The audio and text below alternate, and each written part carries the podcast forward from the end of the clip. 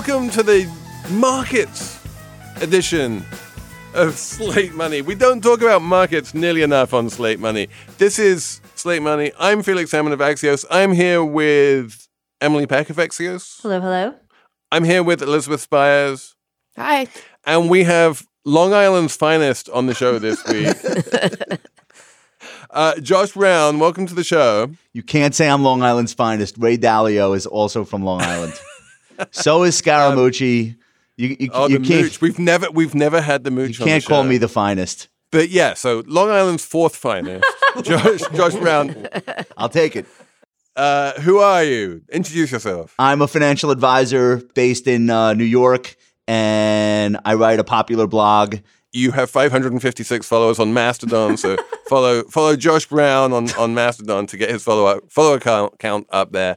Um, yeah, Josh and I go way back. Josh is is an OG finance blogger and also a financial advisor, and so we are going to take this opportunity at the end of a very down year in both the stock market and the bond market to take stock of where we're at, what just happened, what it means, um, interest rates, recessions, how to invest, how financial advisors think about investing, and much, much more. It's all coming up on Slate Money. When you need mealtime inspiration, it's worth shopping Kroger, where you'll find over 30,000 mouthwatering choices that excite your inner foodie. And no matter what tasty choice you make, you'll enjoy our everyday low prices, plus extra ways to save, like digital coupons worth over $600 each week. You can also save up to $1 off per gallon at the pump with fuel points. More savings and more inspiring flavors make shopping Kroger worth it every time. Kroger, fresh for everyone. Fuel restrictions apply. Okay, Josh, welcome. I have so many things I want to ask you, but mainly this is my excuse to talk about markets once a year because this is a money show and we go out of our way for reasons I don't entirely understand not to talk about markets because I always think that you know, on a week to week basis, what happens in the markets doesn't really matter very much. And since we record weekly, um, we wind up never talking about them, but they are important. So now we get you on as a markets person, and it has been a really quite astonishing year. We had a genuine, honest to goodness bear market. Yeah.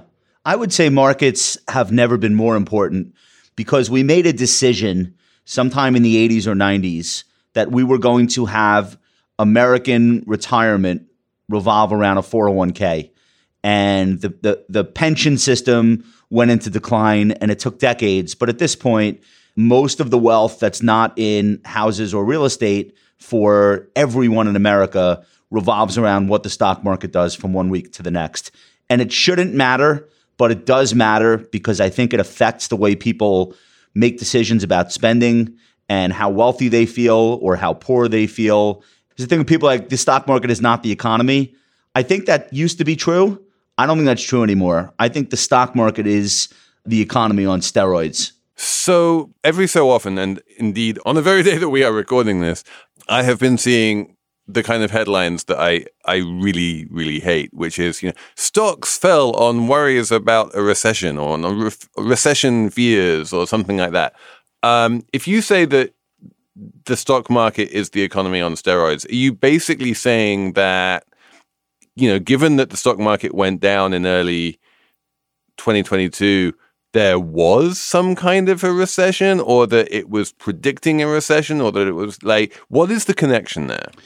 So there was a guy who used to manage money. He's retired now, Ralph Wanger, and he came up with what I consider to be the absolute best explanation for the connection between stocks and the economy. And the way that he explained it, and this was 20 years ago, he said, Imagine a woman walking a dog across Central Park, and you would see the dog run up to a tree, chase a squirrel, barking back and forth. Just the the uh, the amount of activity of this dog on the leash would be um, would be notable. Um, but then you take a look at the woman walking the dog, and the woman is just walking her straight path, not really deviating all that much. Every once in a while, walking around a tree or stepping over a puddle. The the dog is the stock market. The woman is the economy. They both end up in the same place, but the path they take to get there looks very different. And I haven't heard a better metaphor um, for for that connection. So the way to think about the way to answer your question would be in on January 3rd, 2022, the first trading day of the year was the peak for stocks. We never we never traded higher. And it was really almost a waterfall straight down with a handful of, of corrective rallies along the way. But every rally led to lower lows. And the economy, uh, what you would keep hearing is, well, the consumer is strong, the consumer is strong, the consumer is strong. The consumer's on fumes, and the economy now is starting to deteriorate and match what the stock market had been indicating it would do since the start of the year. So it, it, it, took a while, but now the economic data is starting to reflect what stocks had already been presaging. Um, and before I forget, I just want to ask you about this co- concept that you brought up about 401k plans and how um, the stock market is incredibly important to the country, to the country because um, it's it's where people keep their retirement wealth.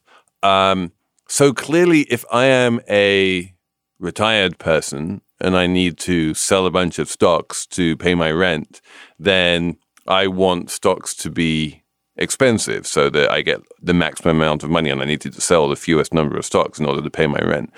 Conversely, if I'm a working person and I'm contributing to my 401k, what do I want the stock market to do? Do I want it to go down so that the stocks are cheaper and I can load up while I'm working so that I have more stocks when I'm retired? Yeah, so that's a great question. In the fourth quarter of 2021, the total amount of money in retirement accounts was about $40 trillion. And most of that is stocks. And if you are at the upper end, so the average American has $121,000 in a 401k.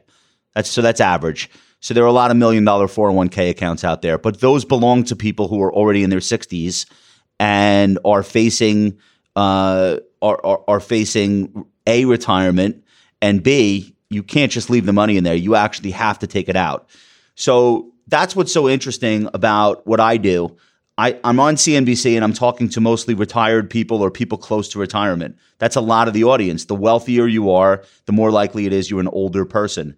But then when I'm talking about the markets on YouTube or on Instagram, that audience is in its 20s and 30s. They don't both want the same thing, they just don't know it.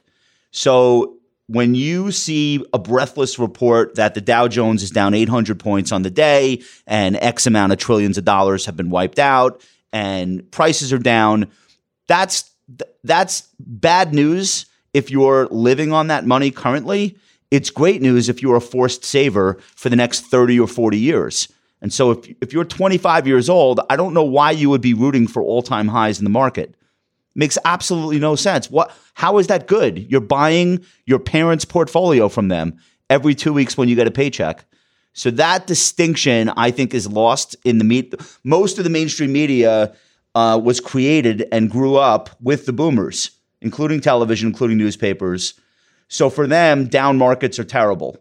But the millennials are 73 million people. They're all forced savers. They have no choice but to buy stocks. There is no other retirement plan. So when you see markets down big, one of the things I think uh, to keep in mind is this is actually great news for tens and tens and tens of millions of people. They just don't know it yet. I think there's probably a just psychology to feeling like you have this money in a 401k account and you see the number go down and it's upsetting. Like no one's thinking, "Ooh, a sale." Like Of course. I feel like Felix is out there saying like, "I can't believe people are upset about this." And it's like, uh, "Felix, yes, people of course people are upset about this. M- number go up, number go back down, upset." Emily, you're so right. I had a client in 2007 when I was a much younger, more handsome version of myself and he was a sous chef for Jean-Georges, and he was working like 80 hour weeks. And he was just like, you know, this is my portfolio. It's, I think it was $500,000 or whatever, uh, which is a lot for, for someone in that industry. And he basically said, look, I'm giving this to you. We're going to buy mutual funds, whatever we're going to do. But I just want to remind you, look, look me in my eyes. And this guy was in, at the time in his late 30s. He said, I just want to remind you I earned every one of these dollars on my feet at two o'clock in the morning, scrubbing a kitchen, or at 5 a.m. on a loading dock, meeting the vegetable guy. Uh, I cut my fingers. I burned my hands. I singed my eyebrows. I just want you to understand before you put this money at risk, that's the way that I earned it. Not sitting behind a desk, not talking on the phone. And it really, and now, of course, it was 2007. So no matter what I bought him, a year later, he was like, I told you how I earned that money. Oh So- no. so, uh, long story short, not a client anymore. and so my comment was, okay, but you're not finished earning money. And the new money that you're going to put into the market now in 08, in 09, in 2010, with prices depressed, like this is going to be some of the best investments you've ever made. It's just going to take a while for you to feel that way. And of course, that argument is lost on somebody because you've traded your hours for that money and you've given up freedom and you've sacrificed and you've you've now seen those hours vanish on a spreadsheet or on a computer screen. And no matter what even though it's good because you're young and you're going to keep investing it still feels like shit and there's no way around that. Don't you think some of this is just loss aversion bias where people believe losses have, you know, more of an outsized effect than identical gains? Yeah, that's Kahneman, and it is absolutely true both in the academic work that is out there, but it's it's very true in real life. People feel the effect of a loss at a at a multiple uh, to which they they feel the effect of a gain. Um, the other thing that's interesting, and I'm a financial intermediary, so I have to answer for things that are outside of my control, uh, which is fine. I get paid to do it, but um, people when when the market goes up and clients make money, they don't call their hedge fund manager or their financial advisor and say, "Wow, you did it." they say, uh, "They say of of of course I made money. I I, I should have made money. I invested." Um, but when the market goes down, a lot of what people really want out of the person who's taking care of their money is just somebody to vent at, or not to blame, but to feel like they're not alone in that loss, and to to hear soothing things about why this is not the end of the road. It's just a bump along the road. So there's a lot of psychology that goes into how we deal with what stocks are going to do. And of course, stocks can can and will do anything that they want. So I really wanted to talk to you about this. Um, as a as a financial advisor, um, basically, what's your attitude to down markets, and uh, and and what does a good financial advisor do in a down market versus, I guess, what would a bad financial advisor do? Is is your job really to sort of babysit people and say you're in this for a long for the long term, stick to the strategy, stay put, and and be like that calming influence, or or is there a case to be made that a good financial advisor will be like, wait, no, stocks are going to go down. We should position ourselves defensively and make sure that we lose as little money as possible. Yeah, so there's a whole spectrum of belief systems ranging from I will get you out of the way before there's a, a crash to I will do absolutely nothing except put your money in a Vanguard index. And if you ever touch it, you're wrong and I'm right. The, and and you know you see and you see those schools of thought do ideological battle on Twitter on on FinTwit all day um, because that's those are the two ends of the spectrum. I think most financial advisors fall somewhere in between, but they are closer to the end of the spectrum of doing less, not more. There's a few reasons for that. The first, uh, as fiduciaries, we actually are not only responsible for the risk and returns, but for the tax consequences. So our clients cannot eat pre-tax returns.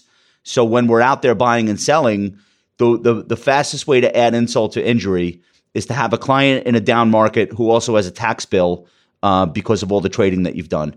And so you'll you'll infrequently see financial advisors position themselves as I'm going to be out there, you know, um, making moves for you. That being said, most financial advisors are not completely passive, are are not completely stoic, and they will employ certain strategies.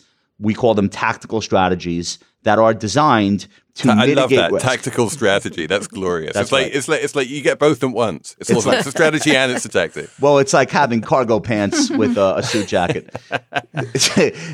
you put on your tactical pants with pockets from the, the ankle to the hip. And uh, so here's a, here's a version of tactical. This is what we're doing internally. We have a we have a sleeve of a, of a client's portfolio. Often it's between 10 and 20% of the total portfolio. So it's not most of what we're doing, but it is a behavioral hedge. We're using uh, long term moving averages. We're looking at monthly closing, not daily. We're trying not to be whipsawed. And the idea is that when the market goes into a statistical downtrend, which the Nasdaq did at the end of February and the S&P 500 did at the end of April, we are using ETFs to limit the exposure to stocks and raise the exposure to cash or to short-term fixed income. And you and you and you short those, or what do you do with them? No, no short. The idea is you're long when the market is in an uptrend or in no trend, and you are trying to be out and in a short-term bond ETF when you're in a downtrend. So you just you you just sell them. You sell you sell the S and P 500 ETF and you buy like a bond ETF, which is considered safer, and then you discover that you are long bonds in what Yeah. turns out to have been literally. When we should talk about this, the worst market for bonds ever. That's exactly right. This is what made 2022 maybe uh, one of the worst years of all time for a financial advisor. The idea behind owning bonds in a long term portfolio is not that you're going to make a lot of money in the bonds. That's not the point. The point is that they are going to provide stability so that when the stock portion of the portfolio is getting whipped around or or crashing, uh, as we saw in the first quarter of this year, the bonds are meant to be stable relative to stocks, there, thereby offsetting some of that volatility and providing some income. In, in January of this year, bonds provided no income and were as volatile as stocks. In fact, it is the worst first six months for a 10 year treasury since 1788. And that is before we were even calling them treasury bonds. So it really was a gut punch for people who uh, were building portfolios that were mostly stocks, some bonds, balance out the volatility. There was lit- literally nowhere to hide this year. But the good news is that for anyone who lived through 1788, they, they're like, oh, I've seen this already. I'm cool with this.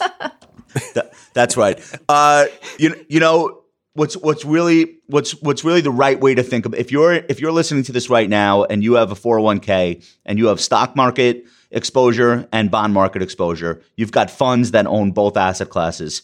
Here's how I want you to think about this. This time last year, December 2021, the US stock market was trading at 23 times earnings, which is historically a very high valuation, and the bond market had effectively zero yield. So you were you were you were not being paid for any reason. The only reason you owned bonds was for their perce- perceived stability. Fast forward 1 year to today, the US stock market is now selling at a 15 or 16 multiple, meaning you're buying stocks 30% cheaper than you were a year ago. And taking almost no risk, you can own short term treasury bonds that are paying you 4.5%. That is a much better starting point for the next $100 that you're putting into that uh, retirement account than we had a year ago. How did we get there? We took a lot of pain on the way, but ostensibly, you're not going to stop investing anytime soon. You're going to be putting uh, money in from your paycheck every two weeks. Maybe you're funding an IRA. At this moment, you are getting a way better deal than you were getting last year uh, because the only thing that matters is not what already happened, but prospective returns. The new money you're putting in will be treated better because valuations are lower and yields are higher. So, should we just briefly mention why stocks did what they did and why bonds did what they did this year? I mean, I think the one word answer is I blame Elon Musk. So no, but We this all is, do. This is this is something we we have talked a little bit about on the show, but it's definitely worth reiterating. Is that everything is interest rates, and bonds have a very simple mathematical relationship to interest rates.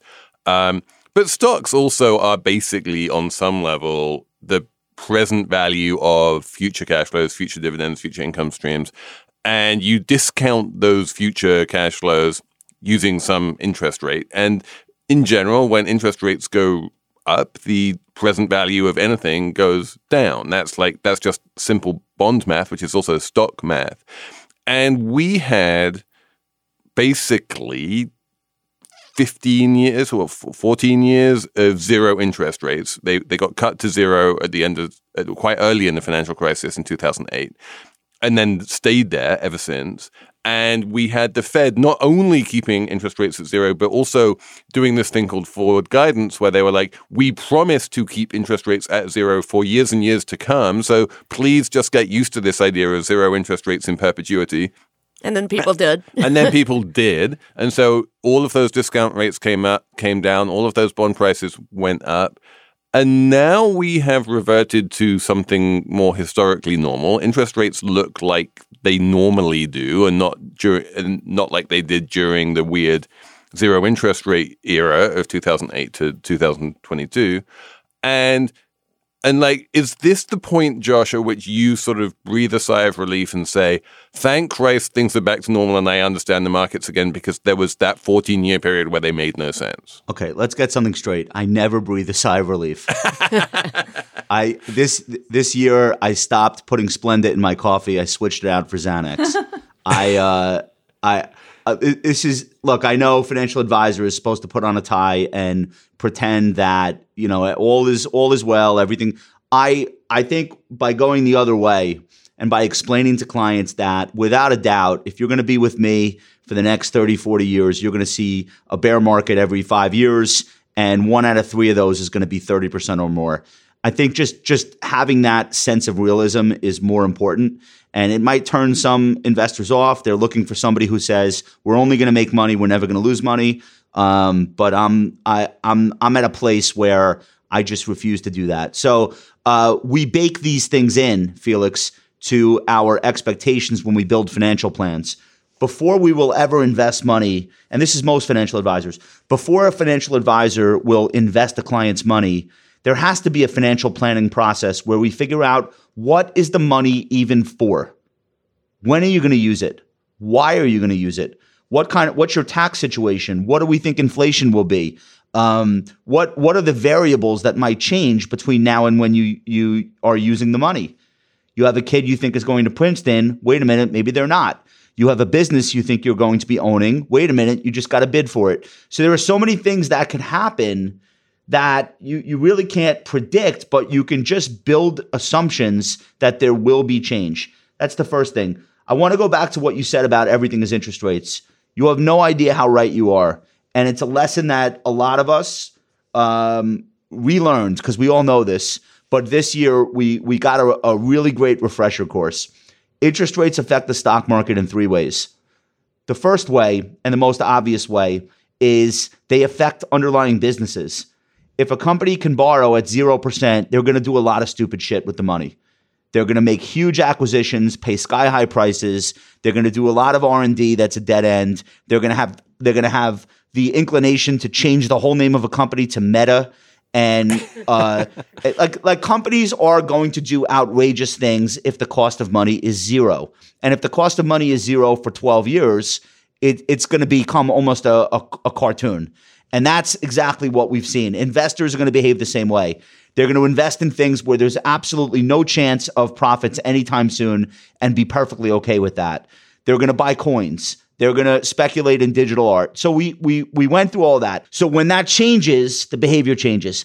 When that changes and the dumb behavior ends, that's good, right? It's not fun to live through, but yes. There's also, you know, there are people in the tech sector who would argue that all of the doing stupid shit with cheap money is conducive to innovation. Do you think that that's false? Well, I mean, Dan Gross famously wrote the book Pop, right, about how bu- bubbles are good, but but like it's really hard right now to see what the long-term productive investment, you know, from all of those hundreds of billions of dollars of venture capital money wound up with. Like, if you just light a bunch of money on fire and call it WeWork, like how how does that help anyone in the long term? I think at the beginning of the low rate time, back in like 2010, 2011, when a lot of these uh, companies that we now think of household names were just getting started, like Uber, Airbnb, et cetera. There was a lot of innovation back then when it was sort of still a downturn, but rates were low. And then things just lasted. It lasted too long, the low rates. A lot of people thought they were geniuses, but the genius was just 0%. That was it. I think that's very close to the truth, Emily. Close. The one caveat I would throw in there is like when you look back and you say, well, w- wasn't there something good that came out of these bubbles? Yeah, of course. Uh, we probably we probably advanced in things like cloud computing faster Yeah. than we would have because of inflated valuations for tech stocks, which enabled them to pay a lot of people a lot of money to stand this stuff up um, relatively quickly. And I would argue that's like a that's like a great thing. We are recording this show right now thanks to the benefit of the cloud being as useful as as it is. It's probably the thing that saved us from civil war during the pandemic. Quite frankly, um, having having like two thirds of workers be able to do their jobs as opposed to one third probably made a big difference for for for society. Um, and and maybe that's why we didn't all kill each other. So I would argue that you do get good things out of bubbles, but you get good things also when people are going through hardship and they need to in- innovate their way out of it. And that is the Uber Uber example, Airbnb. These things were created during the great uh, financial crisis and subsequent recession. And I, I I agree with what you're saying, where it's been a while since there was an innovation that didn't look completely ridiculous. Yeah. But I want to go back to the interest rate thing and just button it up. The second way that interest rates affect stock prices is valuation. Every allocator, myself included, every pension, every insurance company, they have a pile of cash. They have cash flows coming in. They have to put it somewhere. It can't sit in cash forever, especially if inflation is 7.5%. So, so it's not should I invest? The only question is what do I invest in? When rates go up, all of a sudden, high yielding short term bonds, treasury bonds that are risk free become a viable alternative to stocks. That's why the valuations of stocks decline. So now all of a sudden, my next investment dollar, if I can buy a, a two year treasury at four and a half percent and I'm good with that return, it makes it harder to convince me why I have to pay 30 times earnings for a semiconductor stock that could have double the volatility of, of the stock market. And then the third way is sentiment. And this is maybe the most important way. There are companies that can, for the next 10 years, uh, grow earnings by 10 or 15% a year. That's a great company that's able to do that. The variability is what investors will be p- willing to pay for that stock. So higher rates typically will bring about uh, a willingness to pay a lower multiple for stocks. We know that. And so we went into this storm at a relatively high valuation. So, in those three ways, we've seen interest rates assert themselves um, on the stock market. And it has been so rapid and so profound the speed with which sentiment changed, valuation changed. It's just unbelievable how quickly we all got to relearn how important interest rates are. Apple Card is the perfect cashback rewards credit card. You earn up to 3% daily cash on every purchase every day. That's 3% on your favorite products at Apple, 2% on all other Apple Card with Apple Pay purchases, and 1% on anything you buy with your titanium Apple Card or virtual card number. Visit apple.co slash card calculator to see how much you can earn. Apple Card issued by Goldman Sachs Bank USA, Salt Lake City branch. Subject to credit approval. Terms apply. Okay, round two. Name something that's not boring. A laundry? Ooh, a book club. Computer solitaire, huh? Ah, sorry, we were looking for Chumba Casino.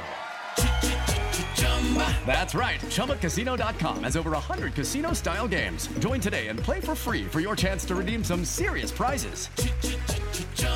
ChumbaCasino.com. No purchase necessary. Void where prohibited by law. 18 plus terms and conditions apply. See website for details. This episode is brought to you by Progressive Insurance. Hey, listeners, whether you love true crime or comedies, celebrity interviews, news, or even motivational speakers, you call the shots on what's in your podcast queue, right? And guess what? Now you can call the shots on your auto insurance too. Enter the Name Your Price tool from Progressive. The Name Your Price tool puts you in charge of your auto insurance by working just the way it sounds. You tell Progressive how much you want to pay for car insurance. Then they'll show you a variety of coverages that fit within your budget, giving you options. Now, that's something you'll want to press play on. It's easy to start a quote, and you'll be able to choose the best option for you fast.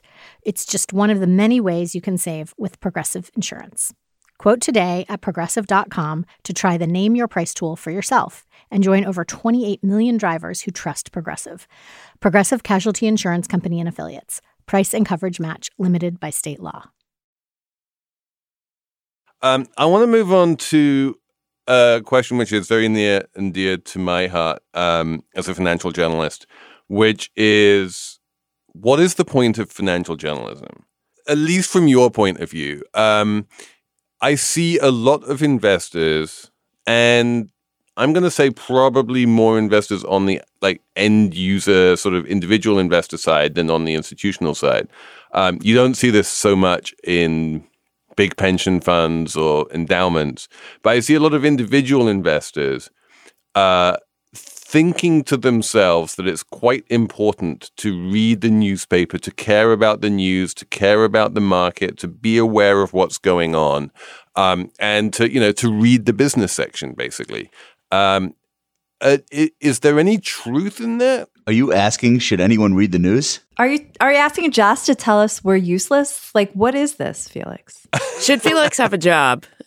what is it? Is it useful for an investor to be informed about what's going on in the world? So, because this is this is a podcast, I'm going to start with. There's a lot to unpack there. the first is the first is if you work in the industry, the news is indispensable because when you sit down at the steakhouse, which I often do, or you're meeting with colleagues, or you're in an elevator with somebody you sort of know, but they work at the bank with you, or you sit with a client, that's the opening 10 or 15 minutes of the, hey, did you read this? Did you hear that? So you have to, you can't be somebody that says, I have no idea what's going on. Like you, that's so that's industry. Okay. Yeah. No, you have you have to answer questions. And I remember I had lunch once with a legendary money manager um, by the name of Ken Fisher, who I'm sure you know. Um, and and he explained to me that like one of like basically he's in the sales and marketing business. Um, you know, he just needs to persuade people to give him their money. And one of the marketing things that he does is he does um, you know, meetings with one or 20 or 200 people who come along to, to a meeting with various grandees from his shop and they ask questions and then the grandees answer the questions. And he was like, it doesn't matter what is going on in the world or what is going on in the markets. 90% of those questions are always going to be something of the form of, I just read this in the paper. What does that mean for my portfolio? Yeah. So now, but take it a step further. There's a difference between reading the news, being aware of it, and thinking that it's something that you need to act on. And so, like our shtick, we're, we're doing 10 blogs a day. We're doing podcasts. We're communicating with the investment public constantly. But the main thing that we try to get across is you should have context so that when you come into contact with an article in the Wall Street Journal, you have the bigger picture of, okay, such and such event is taking place the Fed is meeting. The CPI report is out. The jobless claims went up. The jobless claims went down. Blah, blah, blah. Okay. Historically, here's what that has done for a stock portfolio against a stock portfolio. Here's what that has meant for the economy, et cetera. So that is the way we think about the news. We are voracious consumers of Barron's, Wall Street Journal, New York Times, um, all of the blogs. We, I think, are very on top of what's going on, but I think we do a really good job of explaining to clients most of this stuff is not actionable. And if you're reading about it in the paper, the price has already moved. Um, you you used a word there, which is one of my like words that I love to hate more than anything else, which is actionable. But no, I want to ask, like, you know, there's definitely a corner of the financial media which advertises itself as providing actionable information. Um, have you ever seen this rare and special animal in the wild? Have you ever seen like a bit of financial media that purported to be actionable and then you thought to yourself, that's actionable, and then you took action and made money as a result? Well, not necessarily, but I think I think when something is considered to be actionable, what you're saying is that this news that's coming out is going to have an impact in the stock price that I can take advantage of in one way or the other.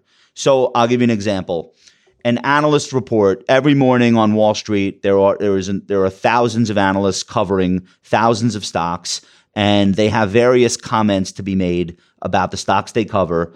Sometimes they have a piece of information that makes them feel more bullish on a stock, so they'll raise their price target or they'll raise their rating. They'll say this was a buy, now it's a super strong buy.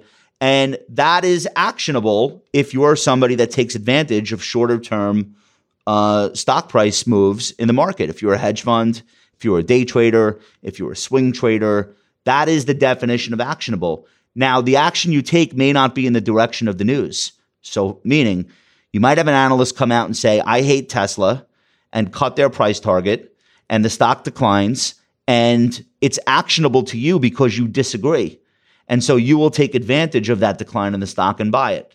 So actionable can mean a lot of things, but I think the more you hear actionable, the more that is being geared toward people with a shorter term time horizon and what they're doing. So when your clients ask you what they should be looking at in terms of financial news, what do you tell them? I don't think that it's our place to tell them specifically what to read, but I think we do a lot of curation. And I think we end up being sort of a filter through which they are getting their news. And so we're linking to a lot of stories that we're reading. So for you, um, having all this content, these blogs, everything you guys do, it, it's sort of a way, like you said, to earn trust, to market your firm. Is that how you're thinking about financial journalism's utility from a business perspective? Yeah. So we started blogging before they called them blogs. And, you know, we, the, the idea wasn't let's write a blog and build a financial advisory firm. That's just what happened. So, uh, as opposed to playing golf or pretending to be involved with charities or going to regattas or helping people evade taxes in Switzerland, we have chosen to build a firm that is populated by clients who started out as fans. And it's a very powerful way to build a business from my perspective because I spent 10 years doing the opposite, cold calling as a retail broker. And I'll tell you that this is more fun than that. So, how do you build a fan base? Well, you tell them you tell them the truth. You, uh, I think, over time, you earn trust by not uh, varnishing things and just saying the economy's bad and here's why. Um, I think the other thing that you do is you you be yourself, and the authenticity may not appeal to everyone. There'll be people who want the illusion, they want the three piece suit, uh, etc. But I think for our fans they've they're past that. They've already had a relationship with a, a, a what I call a PGA, a professional golfing advisor. Um, and so they they appreciate the honesty and the authenticity. So that's what we've done, and I think you're seeing a lot of uh, financial firms trying to do mm-hmm. that to varying degrees of success. But that's where things are going. Pete, look, all things being equal, people do business with people they like. Um, okay, I think we'll just end this by giving you since since you know apparently Josh Brown appearing on podcasts. It's all just part of the marketing function for Ritholtz Wealth Management. Um, Wait, I'm not g- being. G- I'm not a paid spokesman for Slate. um, the uh, the the big question I think that uh, many of the Slate Money listeners would have, which is just the the existential one of like, give me one reason. What is the number one main reason why it makes sense for me to pay you money to look after my money rather than me just putting it all in a Vanguard tar- target date fund?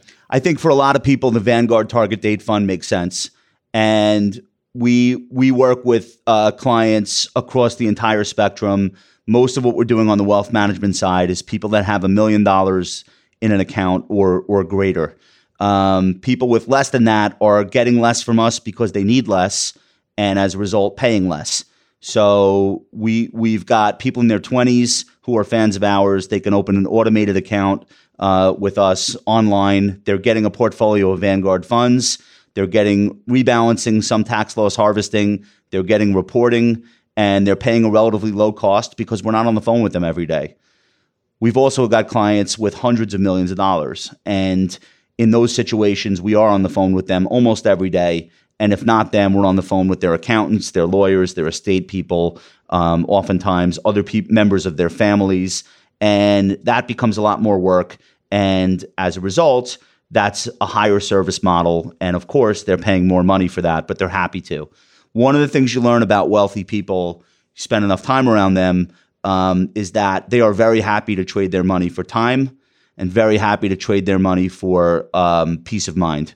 And I think having financial professionals who understand the intersection of their taxes, the, the philanthropic work that they're doing, um, the effect of business issues when they own businesses, et cetera, that's worth a lot of money to people in that cohort.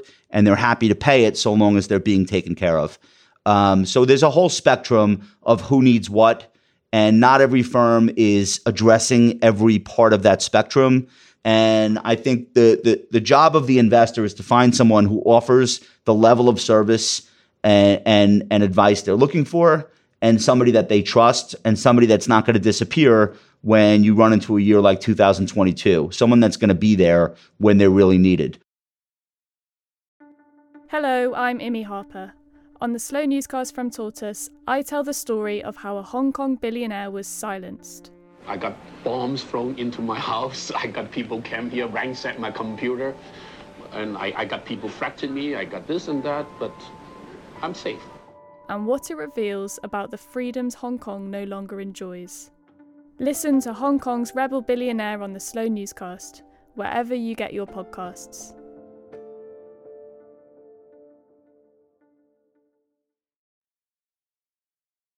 We should have a numbers round to t- top this thing off. Um, Elizabeth, did you ring a number? Yes. So my number has to do with a toxic social media platform that Elon Musk does not own. We call it the bird there's a- site. on, on Mastodon, they don't say Twitter, they say the bird site. the site that shall not be named. Uh, but this is actually about TikTok, and my number is 30. And there was a report that came out today uh, in the Times that says Uh, 13 year olds on the platform are exposed to content about eating disorders and self harm within 30 minutes of joining on average. And then they get recommended something like 39 related, you know, TikToks. That's It's sort orientation. of terrifying. yep, that's a, the algorithms are going to kill us. That's that's my conclusion. Hmm. Emily? Continuing a theme of the year for me on Slate Money, my number is 2.5 million. That is the starting price for a submersible that you can buy from Triton Submarines, which is a submarine company now co-owned by none other than James Cameron, who has a big movie coming out or has a movie big movie out when you hear this podcast, and Ray Dalio, who's a billionaire hedge fund founder, blah blah blah. The submarines you can buy from this company go as high as $40 million. And apparently, rich people are now not just buying yachts, as we've discussed a lot on the podcast this year, they are also buying these submarines, according to the Financial Times article I read. They're also buying these submarines because um, there's been a seismic shift in yachting, according to the, the piece I read. And yachts, you know, it's not all about opulence now, it's about having a submarine so you can yacht, you can sip your cocktail, and then you can go down the, into the deep and explore as well. That's like a sen- it's like a sensory deprivation thing, right? Something like that. I Um, guess it sounds awful to me, just it's- being it's- all the way sounds underwater. Yeah, I'm gonna Very I'm gonna. I'm gonna pass. boat. Terrifying. No, I, I didn't even like the yacht idea to begin with. the, the submersible is just making it worse. Um, I, I thought I would bring a, a markets number um, for our markets episode. So my number is 11.5, which is the PE ratio of Meta, aka Facebook. Um, this is a stock that back on, I'm looking at this up, August 2020 was trading at 37 times earnings. And then it fell um, like last month in November, it was down to as low as eight and a half times earnings. Like we know that, um, you know, Meta stock is down, but it's absolutely astonishing to me how cheap it is given how much money it's making. And it's just like, because the, yeah, the the um, the markets are just convinced that Mark Zuckerberg is going to light it all on fire in his weird quest to conquer this, you know, avatar legless social thing that is never going to happen. there's a lot there's a lot to unpack there but i think what that demonstrates is that uh, people are less willing to endure the volatility of meta so the multiple on those earnings comes down even if the earnings don't come down themselves but the earnings are coming down and the expected earnings more importantly are coming down people have less faith that the platform will be as monetizable as it's been Part of that is because of a change in terms of service on Apple's iOS. It's limiting the amount of data that Facebook can suck out of the users.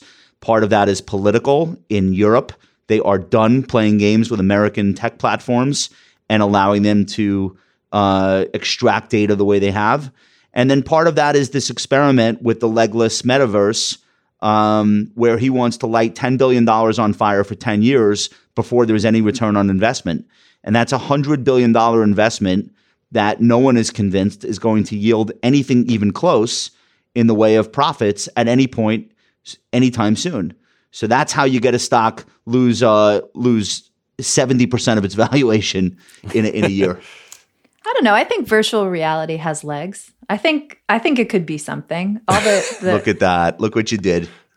Well, well, well done, Emily. yeah. You you can be our techno op- you you can be our techno optimist next year in 2023. Well, I'm just saying, the, all the kids I know, the teens, they are into VR and VR headsets and VR gaming. So I, I don't know. Um, Josh, do you have a favorite number you can? Share? I have a great number, and I'm going to take this pod this podcast out on a positive note because that's Thank you. that's what I do. Okay, here's the number: ninety-one percent, or ninety-one is my number. So it's so th- I think this is what people are wondering right now. We've just been through a horrific year for investors, and if the S and P were to close where it is right now, I think it'd be down about twelve percent on the year, which doesn't sound terrible. But I promise you, the average stock is not down twelve percent. The median stock is probably down like 40%. It's been that bad. Um, but here's the good news. Historically, how likely is it for stocks to go down two years in a row? It turns out it's possible, but it is historically a very low probability. The higher probability bet is that stocks have a positive year of, and I'm not even saying the magnitude of how positive, but just a positive year uh, after a year like this. So there's a 91% chance, historically speaking, that stocks are going to go up in 2023.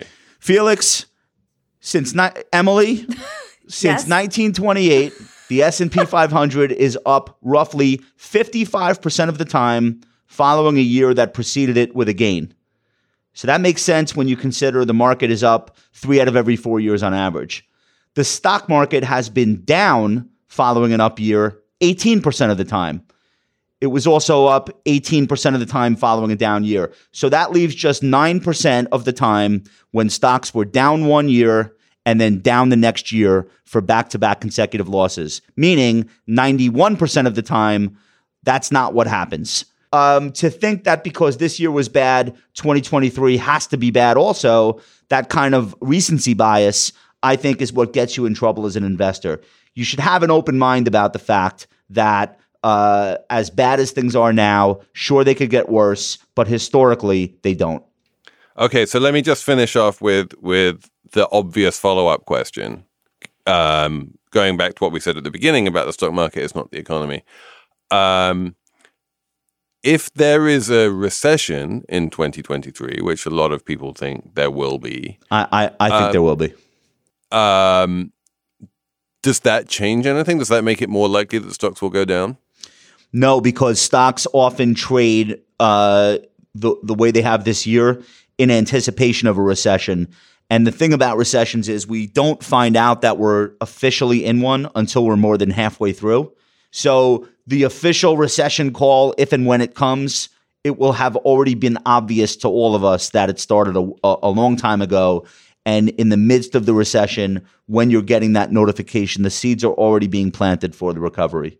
So I would not use is there going to be a recession in 2023 as a reason to invest or not invest. Josh Brown, thanks for coming on the show. It's been awesome having you. I really I really appreciate it. You guys are great. Thank you so much for having me. And yeah, and so we'll we'll be back um, next week with a slightly less Long Island version of Slate Money. But other than that, thanks to thanks to everyone for listening. Thanks to Anna Phillips for producing, and we'll be back next week.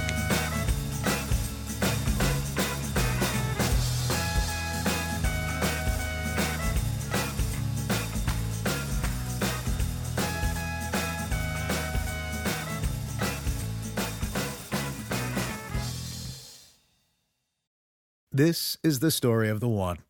As a maintenance engineer, he hears things differently. To the untrained ear, everything on his shop floor might sound fine, but he can hear gears grinding or a belt slipping. So he steps in to fix the problem at hand before it gets out of hand. And he knows Grainger's got the right product he needs to get the job done, which is music to his ears. Call, clickgrainger.com, or just stop by. Grainger, for the ones who get it done.